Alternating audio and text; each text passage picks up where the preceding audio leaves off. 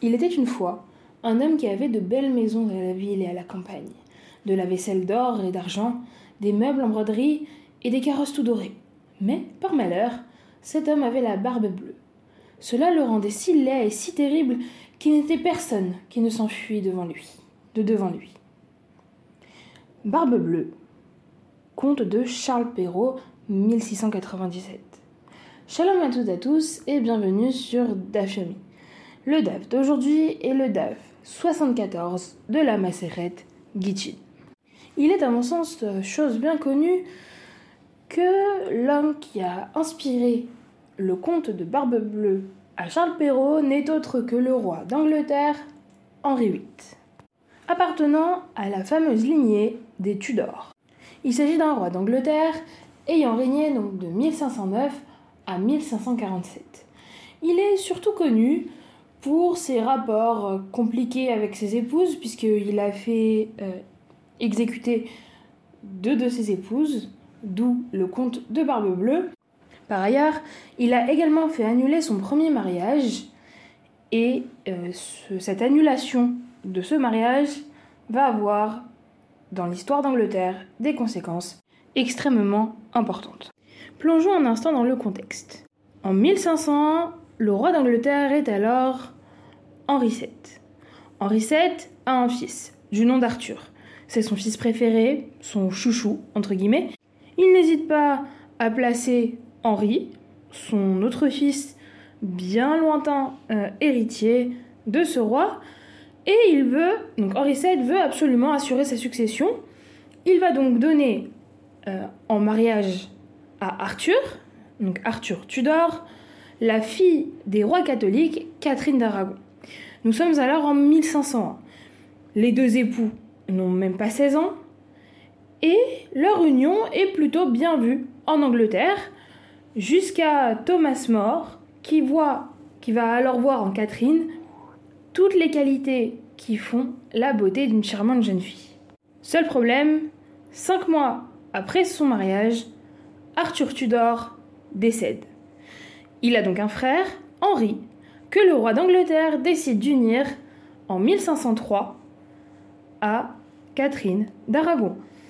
Leur mariage doit être célébré dès lors que le futur souverain aura 15 ans.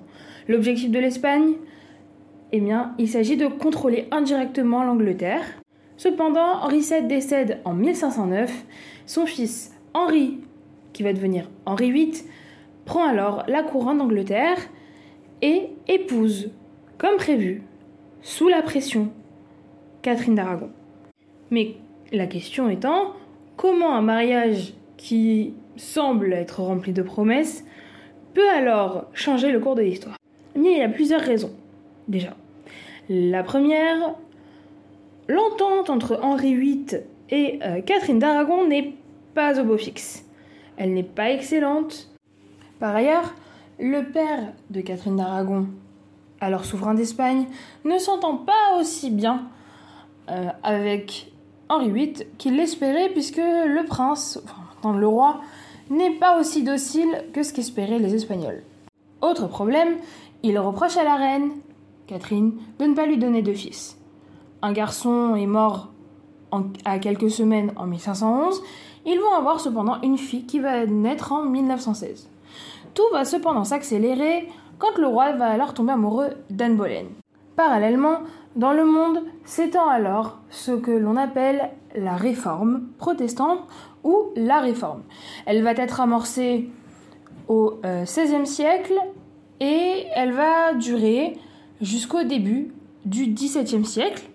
Il s'agit du mouvement de transformation du christianisme et c'est un mouvement qui veut euh, revenir aux sources et à la forme première du christianisme. Si Henri VIII est, euh, est contre cette réforme, contre la réforme euh, protestante, il se place défenseur de la foi, entre guillemets, malgré tout, il ne va pas se ranger derrière le pape. Et il va d'ailleurs commencer à contester la suprématie du pape avec le soutien d'un homme qui s'appelle Wesley. En 1527, intervient un tournant. Henri VIII décide de faire annuler son mariage avec Catherine d'Aragon Alors, je parle d'annulation de mariage. Il est possible de trouver dans certains, certains ouvrages ou certains articles le divorce, donc euh, le divorce de Catherine et d'Henri VIII. Cependant, il est plus juste de parler euh, d'annulation.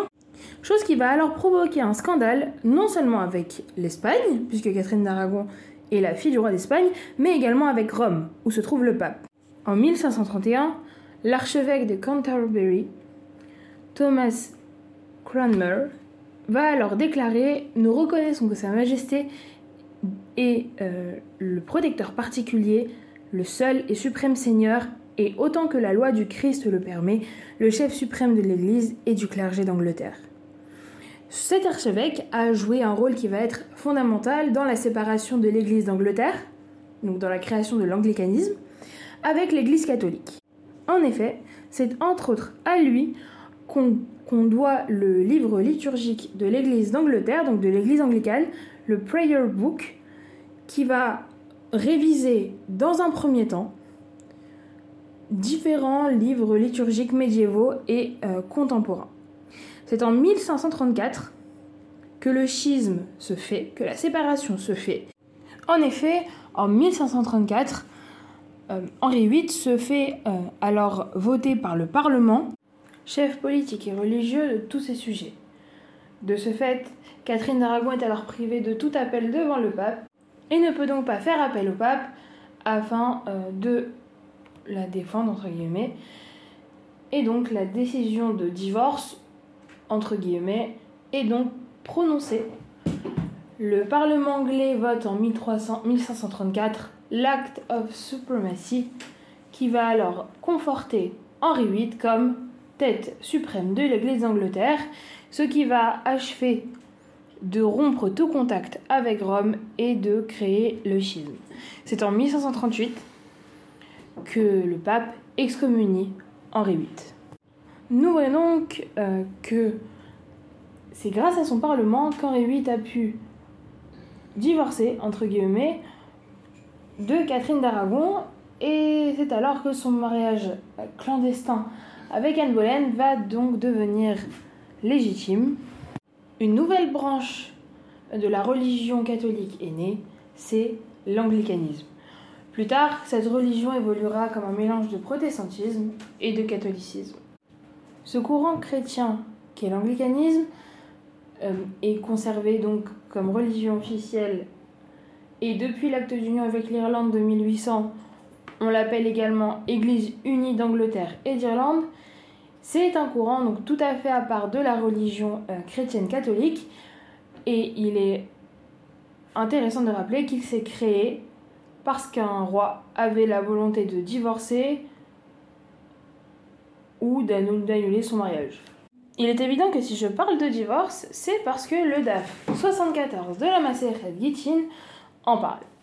En effet, on voit une nouvelle Mishnah donc euh, au recto de la page. Si un mari dit à sa femme Voici ton acte de divorce à la condition que tu me donnes 200 dinars. Alors, elle est divorcée et doit alors donner 200 dinars pour remplir la condition de l'acte de divorce. Par ailleurs, si un mari dit à sa femme Voici ton acte de divorce, à condition que tu me donnes de l'argent à partir de maintenant jusqu'à la conclusion de 30 jours, si elle lui donne l'argent dans les 30 jours, elle est divorcée. Sinon, elle n'est pas divorcée. Rabban Shimon Ben Gamliel nous dit qu'il y a eu un incident un jour dans la ville de Tsaïdan qui impliquait quelqu'un qui avait dit à sa femme Voici ton acte de divorce, à condition que tu me donnes mon manteau. Cette femme, qui devait lui donner le, manteau pour être divorcée, a perdu euh, le manteau. De sorte que finalement, elle ne pouvait plus lui donner.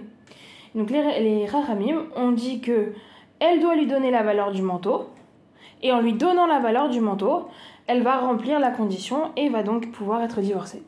Première question que pose Agmara, c'est qu'est-ce que signifie ce et doit donner dans la Mishnah, il est écrit elle est divorcée et doit donner de l'argent. Mais qu'est-ce que ça veut dire et doit donner?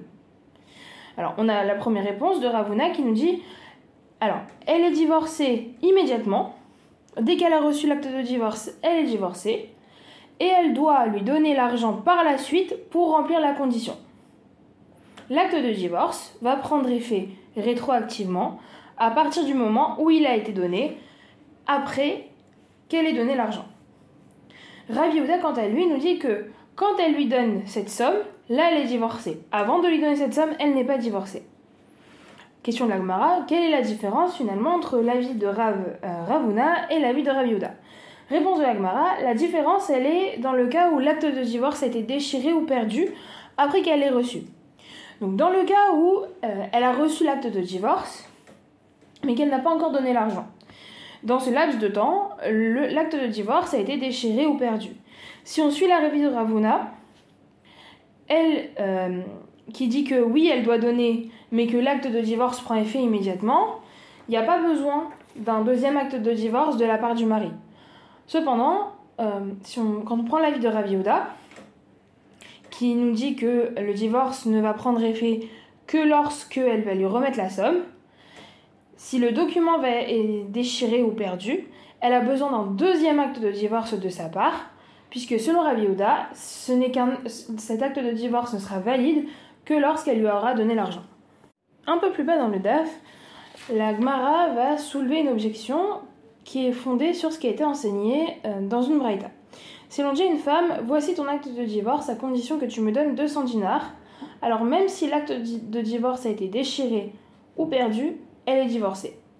Et elle ne peut pas épouser un autre homme jusqu'à ce qu'elle donne à, euh, son, à son premier mari l'argent. Il est enseigné plus loin dans cette même braïta que si un homme dit à sa femme Voici ton acte de divorce, à condition que tu me donnes 200 dinars et que le mari meurt sans enfant, si euh, elle lui avait déjà donné l'argent, elle n'est pas liée pour le mariage léviratique, donc euh, le mariage avec le Yavam, mais si elle ne lui avait pas donné l'argent, elle va être liée par un lien léviratique, par le, Yavam, puisque l'acte de divorce n'a pas pris effet. Elle est considérée comme veuve. Et Rabban Shimon Ben Gamliel nous dit qu'elle doit donner l'argent au père de son mari qui est décédé, ou euh, à son frère, ou à l'un de ses parents qui ont hérité de lui. Et en faisant ça, finalement, elle va pouvoir remplir la condition et euh, se libérer du lien lévirate. La, la rapporte, le, rapporte la question du désaccord entre le premier Tana et Rabban Shimon Ben Gamliel en nous disant que ils sont en désaccord en ce qui concerne le sens de la condition. En effet, le premier Tana soutient dans cette braïta que le mari a dit à la condition qu'elle le donne à moi. Et donc, selon le premier Tana, c'est à moi il voulait dire à moi spécifiquement et non à mes héritiers. La conséquence est donc qu'elle ne peut pas remplir la condition même en donnant l'argent à ses héritiers. Et un Chacham, un autre donc qui est Rabban Shimon Ben Gamliel, va lui soutenir que lorsque le mari a dit qu'elle elle me donnera l'argent, il voulait dire même à mes héritiers. Mais euh, en tout, état de cause, tout le monde est d'accord pour dire que c'est une condition valable. Euh, Pourtant, sa réalisation ne change pas la date à laquelle le divorce prend effet. Et on pourrait réfuter ça à l'opinion de Rabbi Yehuda qui disait que l'acte de divorce ne prend effet que, quand elle donne. L'Agmara va répondre à cette objection que Rabbi, Yehuda aurait pu nous dire que cette braïta euh, suit l'avis de Rabbi Yehuda Nassi. Pourquoi? Puisqu'on nous dit que euh, Ravuna, donc, euh, Ravuna dit que rapporte au nom de Rabbi Yehuda Nassi que quiconque énonce une condition en employant la langue à la condition, et comme celui qui déclare, l'accord prendra effet rétroactivement à partir de maintenant, même si la condition n'est remplie que plus tard. Et les Rachamim ne sont pas d'accord avec lui, et euh, toujours la réponse euh, supposée de Rabbi Houda, je dis ma décision euh, conformément à l'avis des Rabbanim et non de Rabbi Yehuda Anassi.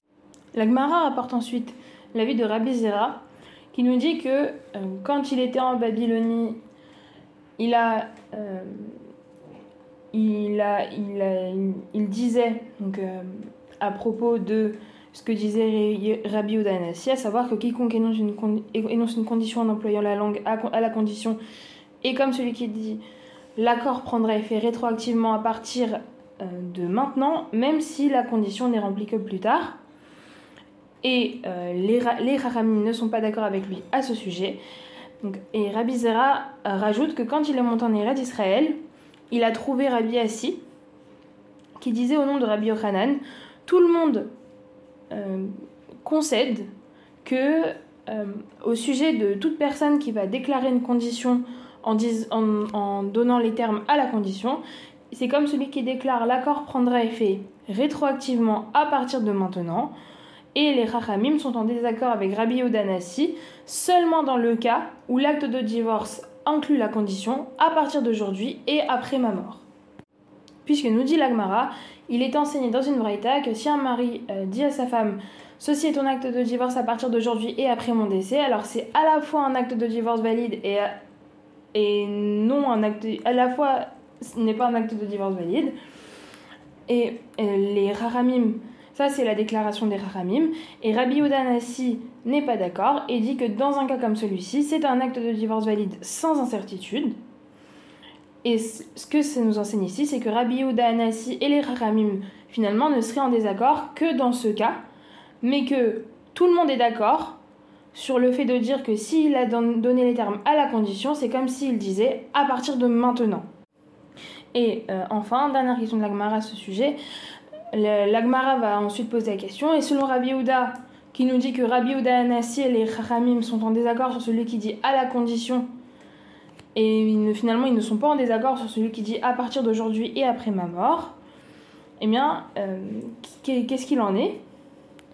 La réponse de l'Agmara est que la, Braïta utilise ce cas pour montrer à quel point l'opinion de Rabbi Yehuda Anassi avait une portée importante.